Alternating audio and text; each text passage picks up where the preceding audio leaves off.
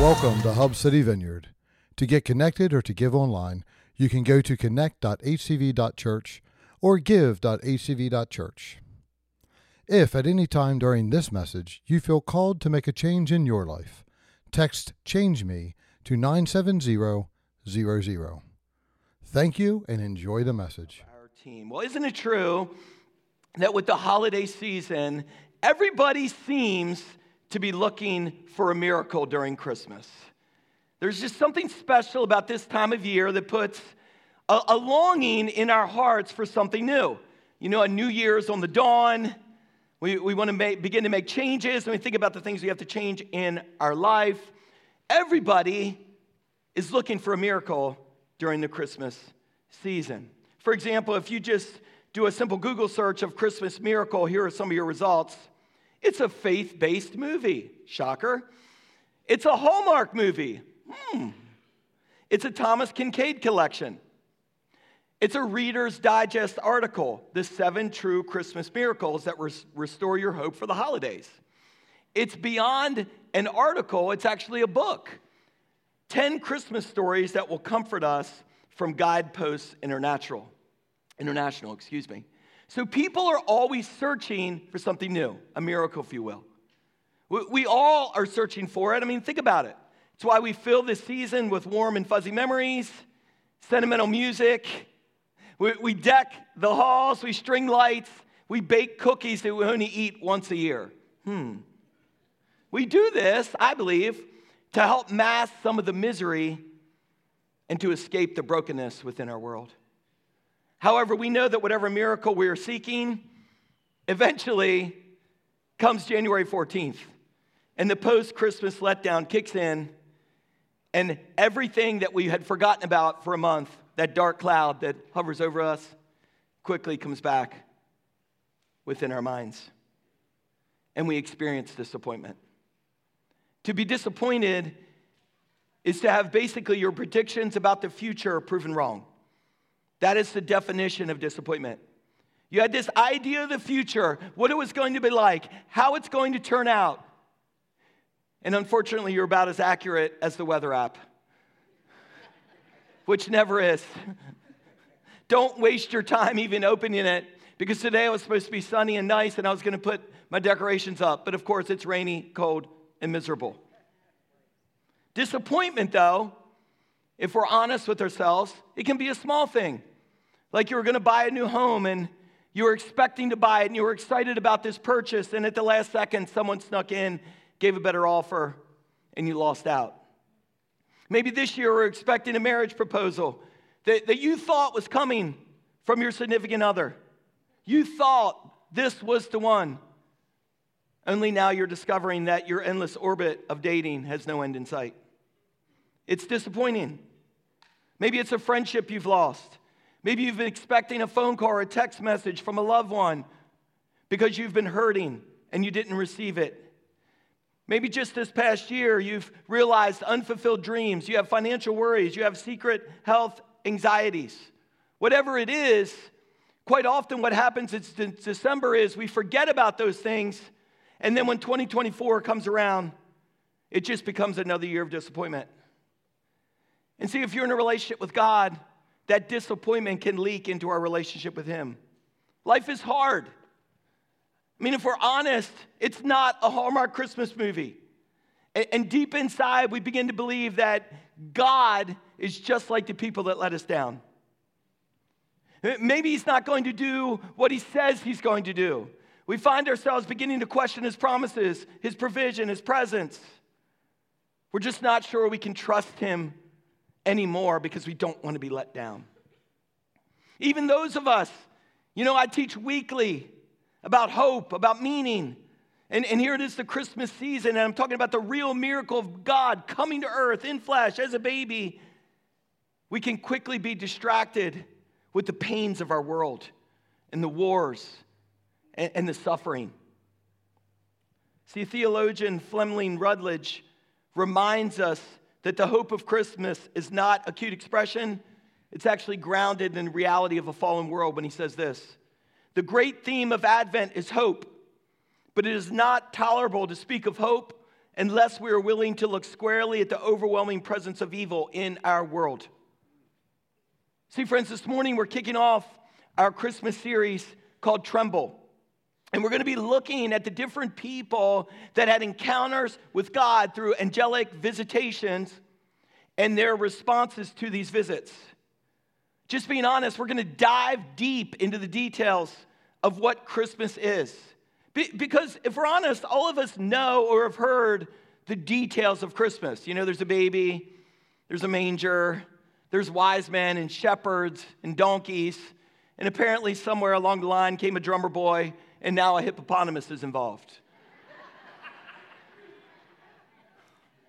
so, for the next four weeks, we're to dive deep and we're to critically examine the story of Christmas because the story of Christmas is critical to our faith. And, and this morning, we're to begin where the, the Christmas narrative starts. And we're starting in a place that many people don't even realize is a part of the Christmas story. See, in the Gospel of Luke, we start not with the birth of Jesus, but with the birth of someone else the birth of John the Baptist. Luke, as he's writing this gospel, literally interweaves these two stories because they help us to understand one another. If we're going to understand the birth of Jesus, we have to understand the birth of John the Baptist. Luke is one of four gospels, of course, that start the New Testament Matthew, Mark, Luke, and John. And just because it's chronologically the third book of the Gospels does not mean that it was actually the third book written. It's just how the book was brought together. See, all four Gospels begin with the start of Jesus' life. They all four reference this brand new season, this brand new age, this inbreaking of the kingdom. And everything prior to the Gospels is the Old Testament. And, and, to just simply oversimplify the story of the Old Testament, for those of you who may not know, God, He created a world where everything was perfect, and mankind, you and I, we decided to sin and rebel against God, allowing a brokenness and imperfection to come upon the earth.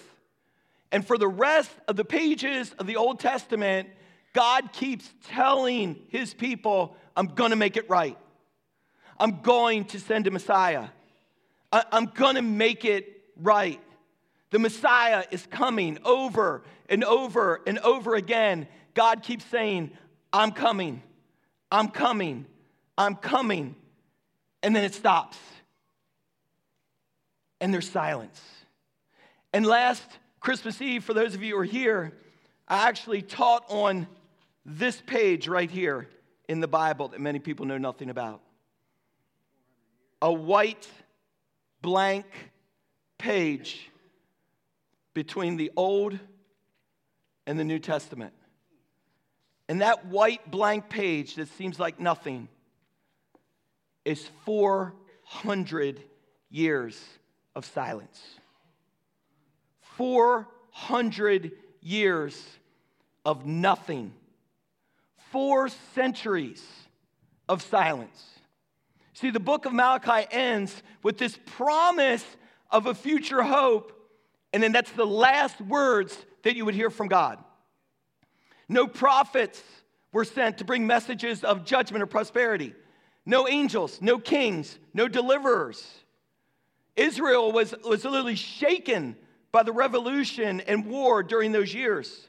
Most of God's people were scattered all throughout the conquering nations. A few had come back when Nehemiah rebuilt the city, but then the Syrians quickly came and ravaged the land again. A revolution by the Maccabees brought temporary hope, only to be crushed by Roman oppression so that the people were in bondage again. And it come to the point that every day that the people walked to the temple, and remember, this temple was built by Herod, an illegitimate king of Israel. They literally would see a Roman flag waving in the wind behind them to remind them that they were captives. Yet, in the midst of the darkness, in the midst of where it all seemed lost, nobody could be trusted, God was silent, there still is hope. Because God suddenly breaks his silence. And when God breaks his silence, he speaks to a man named Zechariah, which leads us to our first thought this morning. You see, God makes promises to his people. God makes promises to his people. You may not know about Zechariah, but just a quick recap of his life. Zechariah was an old man at this point. He was also a priest, and he spent his entire life doing his priestly duties. And, and when we pick up this story, this is where we find Zechariah. He's doing his duties. He is standing beside an altar burning incense. And, and whenever the priest would burn incense, the people, the people of God would gather in the outer courts of the temple and begin to pray to God. Because symbolically, as the incense would burn, the smoke would rise to heaven. And, and when the people saw the smoke from the incense rising to heaven, it, it, it increased their faith, realizing that their prayers are going up to God as well. Now, we also have to realize that when it came to Zechariah, there were 24 divisions of families of priests, and, and each had 300 priests. So, so every division of priests would have two weeks out of the year where they would serve in the temple. Except during the major festivals, but during the major festivals, every priest was, priest was working. This particular day that Luke is describing was a special day for Zechariah. Because, see, this man was chosen to go in the holy place, the Holy of Holies that no one else could enter, and burn incense at the altar. To decide who would get this honor, priests would cast lots. And if chosen, this would be a once in a lifetime event, the highest honor in a temple priest's life. And, Zechariah would be the one to offer incense before God at the temple on behalf of all the people. I mean, you have to realize this man had waited his whole life for this event.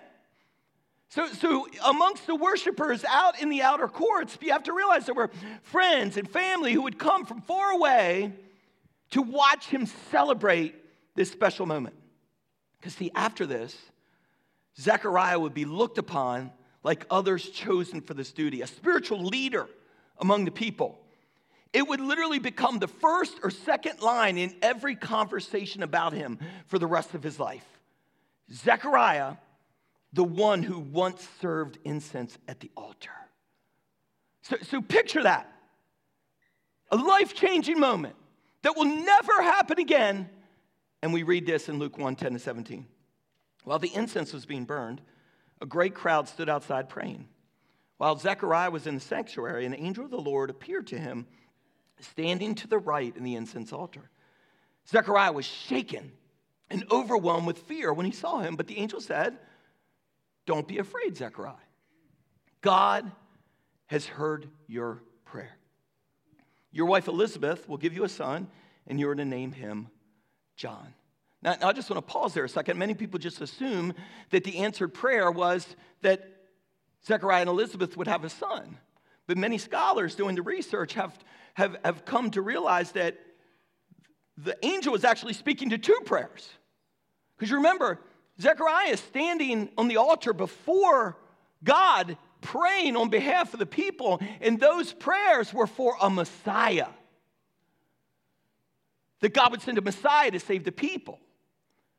So, so, so when the angel says, I've answered your prayer, not only is he going to get a son, but the Messiah is coming. You will have great joy and gladness, and many will rejoice at his birth, referring to his son, for he will be great in the eyes of the Lord. He must never touch wine or other alcoholic drinks.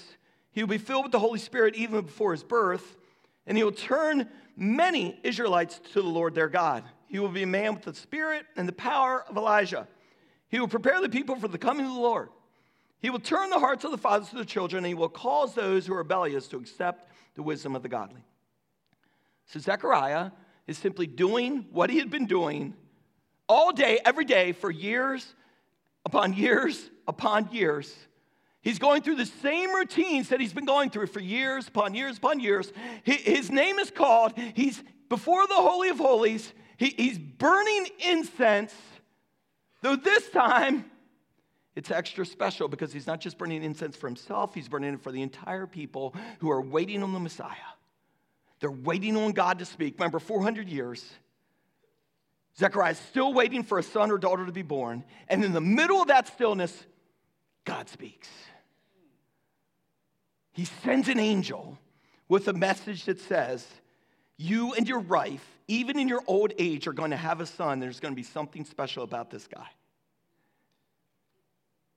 I mean, notice what he says. He's going to be filled with the Holy Spirit from the time he's conceived. And then the last words that are spoken by the angel are fascinating, absolutely incredible.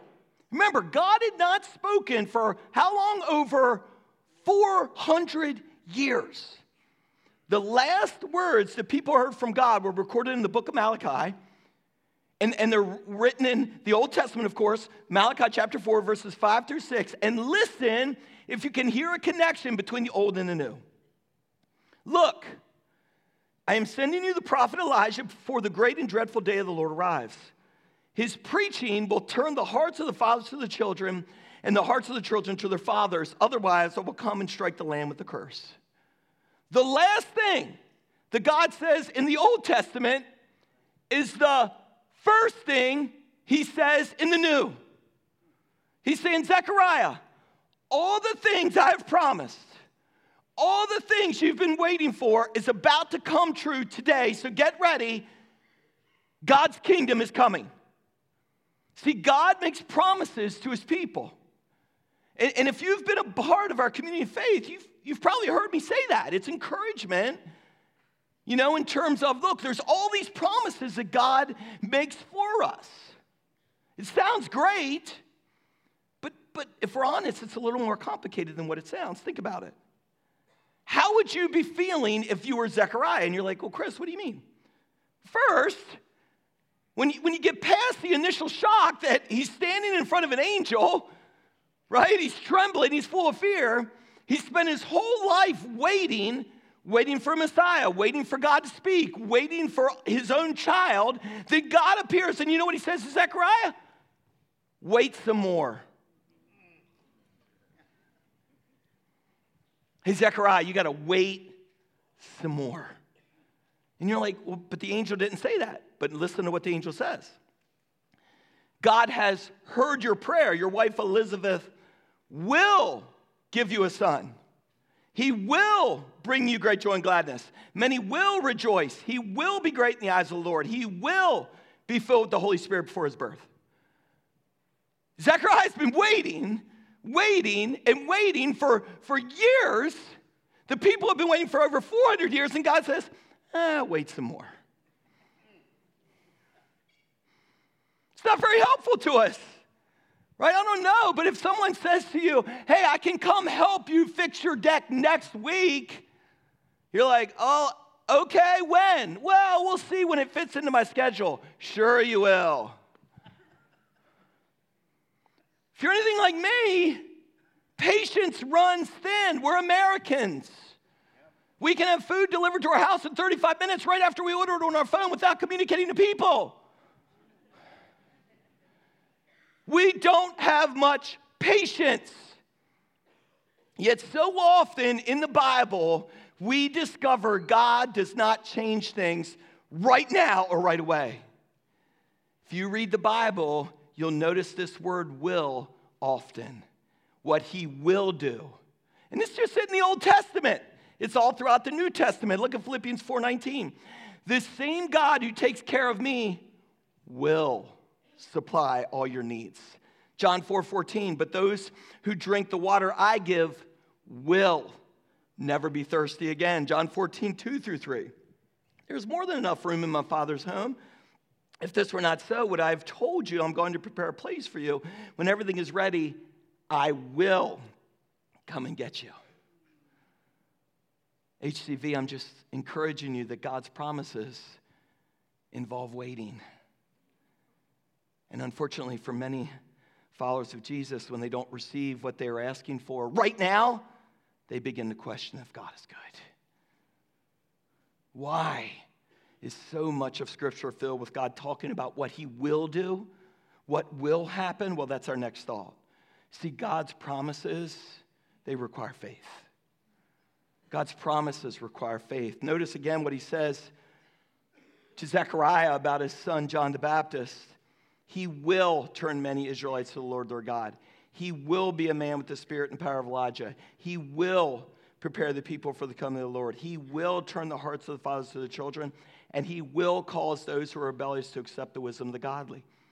See, the essence of faith is believing God for a reality that we cannot possibly see in a broken world or in a broken situation that doesn't seem to be changing. Hebrews 11:1 faith shows the reality of what we hope for it is the evidence of things we cannot see. See, we worship a God who makes promises to us because his promises require a faithful response. But this is the challenge of faith. It's hard to trust God with things happening later when it doesn't feel like he's acting right now. Why should I trust you, God, with my future when I don't really like what's going on in my present? And all of us feel that way. But oftentimes during the Christmas season, those thoughts and those feelings, they get exaggerated. The, the Christmas season could quickly bring us reminders that, hey, our life isn't perfect. Our life is far from a Hallmark movie. Our life is not how we envisioned it to be. Because quite often during the holidays, we can feel like God has forgotten us. Well, everyone else has the perfect family to celebrate the holidays with, but I'm single and alone. My parents are divorced. My parents are barely married. There's the reminder that you've lost a loved one and they, you won't see them again here on this earth. You want to be married, and every Christmas card you get is like another reminder that you're single. You want children, and every Christmas card you receive is another reminder that you're childless. Christmas can bring about painful reminders that our life is not where we want it to be. God, I'm tired of waiting. When are you going to do something? Friends, we have to realize that this is just simply a part of faith. Waiting is part of being in a relationship with Jesus. And all throughout Scripture, we find people questioning whether God will act on what He promises, which leads us to our next thought. Our third thought God's people question God in times of uncertainty. Now remember Zechariah. He's been waiting, he's been waiting. He, he's chosen to burn the incense for the people. He's in the Holy of Holies. An angel is standing there. He falls to his face in fear. He's gripped with fear. And then we read this in Luke 1:18. You can almost see Zechariah standing back up. How can I be sure this will happen? I'm an old man now, and my wife is also well along in years. And, and it's like when I read those words, how can I be sure this will happen? It, it's almost like Zechariah just sounds tired. Doesn't he sound tired? He spent his whole life waiting for the Messiah, but he's still under Roman oppression. He and his wife spent their whole lives praying and expecting and wanting children, yet they remain childless. And, and when I read this, it sounds like he simply lost his energy to wait on God. He lost energy to trust him, and he begins to what? Question. In times of uncertainty, we begin to question God. Zechariah was used to being let down. And just being honest, some of you gathered here this morning are used to being let down.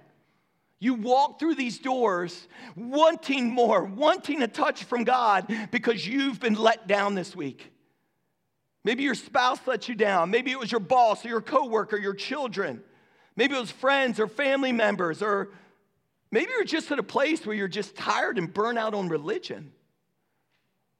Maybe, maybe just the nastiness of the world that we're living in has just wore you down. Friends, I want to encourage you that throughout the Bible, where, where, God makes a promise to his people, immediately the people begin to question. They begin to wonder is this true? It happened with Abraham, Moses, Gideon. You see it here with Zechariah. God makes this promise. And God's people begin to question that promise. And hear me out God isn't surprised with our doubt or our questioning. And, and don't, please don't try to hide it because He knows our hearts anyway. Like we have these doubts and these questions that we try to hide and pretend they're not there. No, they're real. And you have to remember who Zechariah was. He was an old man, and he's been following God for his entire life. He wasn't just a man that followed God, he was a priest, which, which meant his entire life has been teaching the story of God to other people. For years and years and years, he has taken the Old Testament stories and taught them to the people of God. So when the angel of God appears and gives him this message that even in your old age you will have a child, it's very confusing that Zechariah would respond, Well, how can I be sure of this? Because think about it. Let's, let's make Zechariah, fast forward that Zechariah is alive today. Think about it. He was raised in church. He attended Sunday school. He was a part of groups through his teen years and his college days. Zechariah knew the promises of God. So much so that back then, being a priest, he memorized the promises of God. He had to have them memorized in order to be a priest. So his response is confusing because one of the most important people in the Old Testament is this man named Abraham. And, and, Abraham is known as the father of the Jewish people. And listen to what God said to Abraham in Genesis 17. Then God said to Abraham, Regarding Sarai, your wife, her name will no longer be Sarai. From now on, her name will be Sarah. And I will bless her and give you a son from her. Yes, I will bless her richly, and she will become the mother of many nations. Kings of nations will be among her descendants. Then Abraham bowed down to the ground, but he laughed to himself in disbelief. How could I become a father at the age of a 100? He thought. And how can Sarah have a baby when she is 90 years old? See, Zechariah knew that story. He taught that story, he had that story memorized. He said he believed in the story. Yet, when an angel of God comes and delivers a message personally to him that he's going to have a son in his old age, what's that Zechariah do? How's that going to happen? Sounds like you and me, doesn't it? he knew that God did it before, and if he did it before, he can do it again. If he believed that God gave Abraham in his old age a son, surely he can do the same with him. But here's the problem that Zechariah is struggling with, and I believe that many of us struggle with. Zechariah is struggling to trust God with his future because he has forgotten what God has done in the past and he's so wrapped up in the present. Can I say that again? Zechariah is struggling to trust God with his future because he's forgotten what God has done in the past and he's so consumed with his circumstances in the present. See, whenever there's uncertainty in our life, we begin to question the promises of God because we feel like our life is out of control. And when we can't control our life, we don't like it. We don't like how God is handling our present situation, and it throws our entire relationship with God into turmoil and doubt. Then we find ourselves binge watching Hallmark Christmas movies, trying to stir up and muster up Christmas spirit so we can make it through the holiday season. It doesn't work. Listen to what Zechariah says to the angel. How can I be sure of this? I'm an old man now, and my wife is also well along in years. How can I trust you'll do what you say you're going to do? What I'm currently living with doesn't line up with what you're promising. He's questioning. He's questioning God, and the format goes like this How, God? Because I am blank. How, God? How's this going to happen? I am old. And for some of you, for all of us, you can fill that blank with anything. Anything that is going on in our current circumstances are reasons for us to question God about the future. Well, but God, how? How are you going to restore my marriage? I'm not even happy in it. God, God, how are you going to make me a person that loves others? I'm too anxious. God, how can I give to, to make a difference in someone's life? I'm not wealthy. I'm not good enough. I don't have a job. I didn't go to school. I'm a failure. I made too many mistakes. How, God, how's this going to happen? I am fill in the blank. We question God when uncertainty arises in our daily life, which leads us to our next thought. This is encouragement to all of you. God keeps his promises. Zechariah says, How? And notice the response Luke 1 19 to 20. I love this. And, and you can almost see it. It's like, then the angel said, and, and it's almost like he just stands up, sticks out his chest, and his wings flare out. I am Gabriel. Like, can you see that? I mean, just gets up in his chest. I stand in the very presence of God.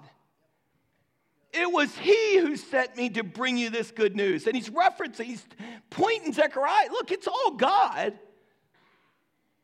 He says, But now, since you didn't believe what I said, you will be silent and unable to speak until the child is born, for my words will certainly be fulfilled at the proper time.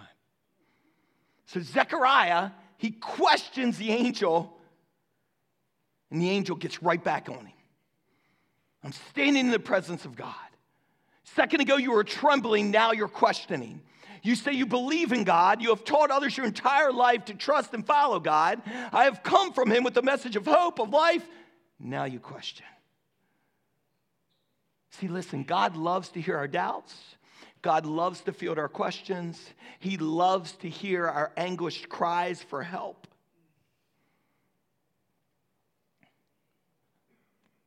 But God can't stand unbelief. In fact, unbelief is a sin. And Zechariah now is punished. He is mute for the duration of the pregnancy so that he can watch what happens and experience what it means to sit in silence. Zechariah questioned God. How, God? Because I am. Right? He making excuses. Well, I am. Well, there's another story in the Bible where once again God's messenger appears out of nowhere with a promise from God. And once again, God's people, what they do? They question. Look at Exodus 3. But Moses protested to God, Who am I to appear before Pharaoh? Who am I to lead the people of Israel out of Egypt? God answered, I'll be with you. And this is your sign I'm the one who sent you. When you have brought the people out of Egypt, you will worship God at this very mountain. But Moses protested. Notice Moses, I am. I'm not, I can't talk good enough. I'm nobody. I'm worthless. I am. I am. Moses protested, If I go to the people of Israel and tell them the God of your ancestors has sent me to you, they will ask me, What is his name?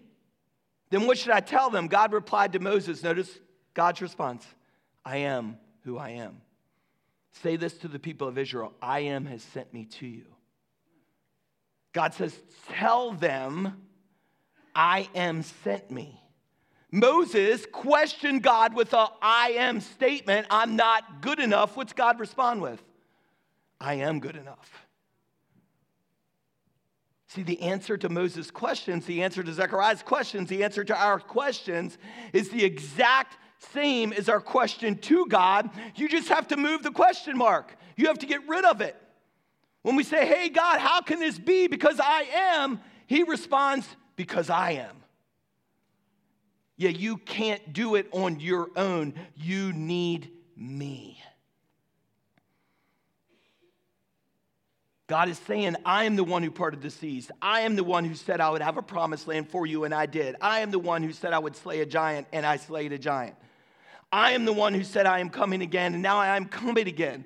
I will defeat the enemy. I will destroy death. I will give you an eternal paradise in heaven because I am the God who says what I'm going to do, and I will do it. And, friends, this is why we have to start here. This is why we have to start in Luke's gospel. It's the birth of John the Baptist, paralleling it, paralleling it with the birth of Jesus. The point of both of these births is God saying, I am going to do what I promised. John the Baptist's birth fulfills a prophecy. Remember, Malachi chapter 4, God said he was going to what? Send Elijah, someone that would go ahead of Jesus. John the Baptist fulfilled that prophecy. But Jesus' birth and life, listen to this, fulfills more than 300 prophecies in the Old Testament. While Jesus lived his time here on earth, more than 300 prophecies were fulfilled. And these prophecies that Jesus fulfilled, he couldn't do on his own. These aren't things that he just made up or were outside of his control. Just think about when he was born. He, he was born of a virgin, he was born in Bethlehem, and he was born in the line of King David. Those three truths fulfilled three prophecies from hundreds of years before they happened. The point Christmas is communicating to us that the God of hope can be trusted. See, friends, we have a lot more in common with Zechariah than we think. We all have a little Zechariah in us. Zechariah was waiting on God, and the people of God had been waiting for over 400 years in complete silence. Remember that blank page? Now, Zechariah finds himself mute, unable to talk, just like God was not talking as if God was wanting Zechariah to experience and live in his complaining. And then when the time came for his baby to be born and it was time to name him, notice what we read in Luke 1. When the baby was eight days old, they all came for the circumcision ceremony. They wanted to name him Zechariah after his father, but Elizabeth said, No, his name is John. What? They exclaimed, There, there is no one in all your family by this name. So they used gestures. They asked the baby's father what he wanted to name him. He motioned for a writing tablet, and to everyone's surprise, he wrote, His name is John. And then notice this part instantly, Zechariah could speak again, and he began praising God. All fell upon the whole neighborhood, and the news of what he had, had happened spread throughout the Judean hills. How did Zechariah respond? He responded with praise, and praise spread throughout the land. How will you respond this morning? See, we are in the same position as Zechariah. Daily, we live in the tension of the already and the not yet. Daily, we face the struggle, the temptation, the heartache. We, we question God. Why, why is this addiction still here? Why, why can't I overcome this sin? Why am I arguing and fighting with my spouse? We're asking God to get involved.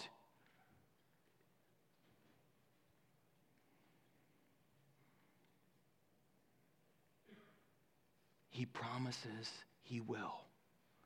And how do I know that? Because God promised Jesus. And Jesus came, he was born, he lived, he died, he was resurrected, he ascended into heaven, and he promises he will return. We are still waiting for that promise. And that promise is what we read in Revelation 19. Then I heard again what sounded like a shout of a vast crowd or a roar of a mighty ocean waves or the crash of a loud thunder. Praise the Lord! For the Lord our God, the Almighty reigns. Let us be glad and rejoice. Let us give honor to him. For the time has come for the wedding feast of the Lamb, and his bride is prepared for herself. She has been given the finest of pure white linen to wear.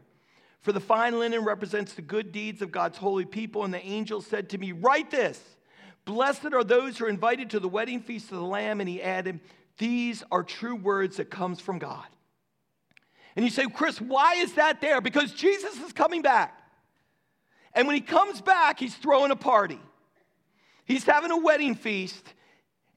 And the question is not whether Jesus will be at the party, the question is, will his bride?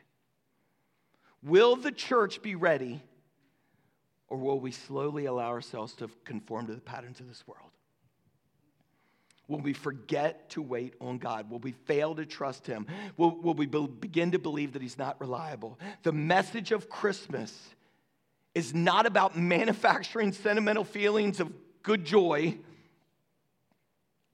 It's about believing the reality that God has birthed something new in Jesus. And because of this, God will birth something new in you and me. and he will continue to do it day after day after day after day. And that newness is breaking out this morning in the hearts of God people amidst a broken world. And we're diving into this series because I believe God wants us to fall in love with Him again this Christmas. I believe that God wants us to draw close to Him. That we're tired of the sentimental time of the year where there's tree lighting and all good stuff. You know, I'm not going to complain about it. I'm not going to say it's, it, it's bad things, all good things. But what's the most important thing is are we praising Him? Because when Zechariah was freed from being mute, what was the first thing that he did? He praised God, he thanked Him. Which leads to our action steps. The first is this we need to daily offer praise. Luke 1, 68 to 70. The cool thing about Zechariah is not only did he praise God, but they recorded a song and he prophesied about what his son would do. Praise the Lord, the God of Israel, because he has visited and redeemed his people. He has sent us a mighty Savior from the royal line of his servant David, just as he promised through his holy prophets long ago. Zechariah praises God for the hope, the salvation that Jesus would bring. And my question to you is do you daily thank God for what He has given you if you're in a relationship with Him? And you say, well, Chris, what did He give me? John 3 16 to 17. For this is how God loved the world. He gave His one and only Son so that everyone who believes in Him will not perish but have eternal life. God sent His Son into the world not to judge the world, but to save the world through Him. That alone, those two verses alone, are enough for us to offer praise back to God. Do we daily take time in our busy schedules and our craziness of the holiday season to reflect on the wonderful gift that God gave us this holiday season? Jesus is the one who came in flesh. He is the one who is the way, the truth, and the life. He is the living and promised Messiah that offers grace and a relationship with our Creator every single day. Will you offer Him praise? Which leads us to our next step. We got to be grateful. You know, being grateful is, is a Thanksgiving reminder that it's already passed. And so many people rush through Thanksgiving to get to Christmas, when in reality, we are called as, as godly people to be grateful every single day. Luke 1 71 to 75. Now we will be saved from our enemies and from all who hate us. He has been merciful to our ancestors by remembering his sacred covenant, the covenant he swore with an oath to our ancestor Abraham. When we have been rescued from our enemies, so we can serve God without fear in holiness and righteousness for as long as we live. Zechariah reflects on the way that salvation has changed him and his people. What does the gospel? The gospel is good news that transforms lives today and every single day it never leaves someone unchanged. We look back on the things we've done wrong, the mistakes we've made, the failures, our own unbelief, but because of God's mercy, we are forgiven. Zechariah reflects on God's salvation and how it enables him to be God to others every single day. And how do we do that? You say, Chris, well, how do I how can I show God to others? Romans 8 11, the Spirit of God who raised Jesus from the dead lives in you. And just as God raised Christ Jesus from the dead, he will give life to your immortal bodies by the same Spirit living in you. The Holy Spirit enables us to live for God every single day with boldness, with openness, with love, with mercy, which leads us to our final step. You praise God, you be grateful, you daily ask God to be used. And you, my little son, will be called the prophet of the Most High because you will prepare the way of the Lord. You will tell his people how to find salvation through forgiveness for their sins. Because of God's tender mercy, the morning light from heaven is about to break upon us and give light to those who sit in the darkness and in the shadow of death and to guide us to the path of peace. God enjoys using his people in his plan. He loves to use the weak, the forgotten, to make a difference and to bring hope to those who think they have it all together. God loves to involve us in his plan. And we are called to remind people, especially during the holiday season, of this good news. We are called during this holiday season to allow our lives to reflect God's love and His mercy to other people. And friends, that's the good news. You know, the good news is Matthew 28. Jesus came and told his disciples, I've been given all authority in heaven and earth. Therefore, go and make disciples of all nations, baptizing in the name of the Father, and the Son, and the Holy Spirit. Teach these new disciples to obey all the commands I have given you. And be sure of this, church, be reminded of this. Jesus is with you always, even to the end of the age. Isn't it amazing that for many people, the Christmas story is one that hasn't even been written yet? They, they, they, don't even realize there was a Zechariah. They don't even realize there was a John the Baptist. They don't even realize there's hope, there's meaning, there's purpose for their very own lives. And yet, we've been given the ability to daily go out and share this good news with other people, to see their lives transformed, to see them set free. But so often we get bombarded with the craziness of the holiday season, our jobs, our schedules, our children, everything that's happening, that we forget the main purpose and then we lose the meaning of the season. The season is about God's promises being fulfilled in our lives. And those promises happen when we go back to God and we allow Him to speak to our life. Will you stand with me? Now, listen, I want you to stay focused with me a second. Okay? I want you to stay focused with me a second.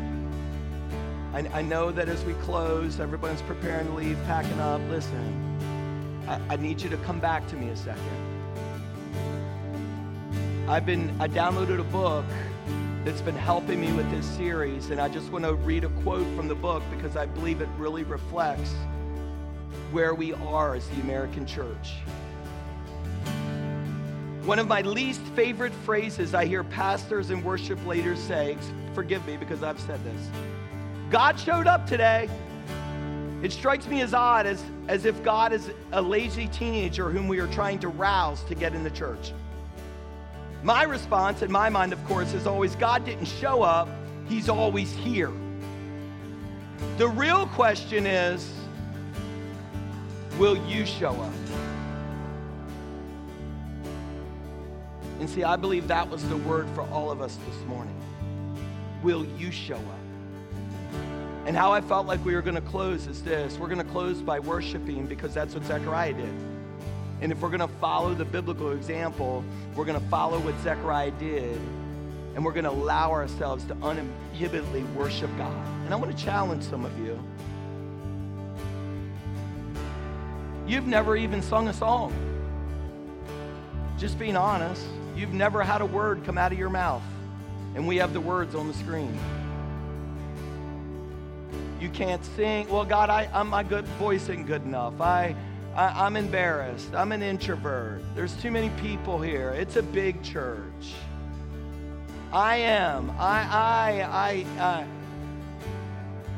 God is challenging you.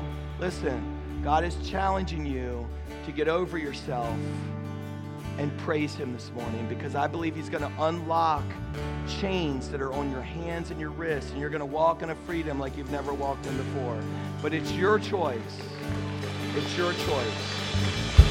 So before we sing, first, if you have arthritis issues, if you have arthritis, I'm sorry. We want to pray for you. There was a word that God wanted to heal arthritis. Our prayer team would be over here on the right to pray for you. So if you feel like you want to call, pray for arthritis, get over there. Or you need prayer for arthritis, get over there. Second, the best gift that you could give back to God is yourself. Make a choice. I'm going to pray a simple prayer. I'm going to invite the entire church to pray it with me. And some of you will pray it for the first time or recommit to it for the first time in a long time. And if that's you, give me a big hug on your way out or text me, okay? Let's pray together. Jesus, I'm broken. I'm full of doubt, shame, regret, sin. Change me. I believe you're God's son. I believe you died for me. Set me free. Fill me with your spirit. Allow me to share the good news with others. In Jesus' name, amen. This is going to be an incredible series for the entire month of December. It's going to culminate with Christmas Eve gatherings, Christmas gatherings are going to change lives. Are you willing to praise God and to put Him first?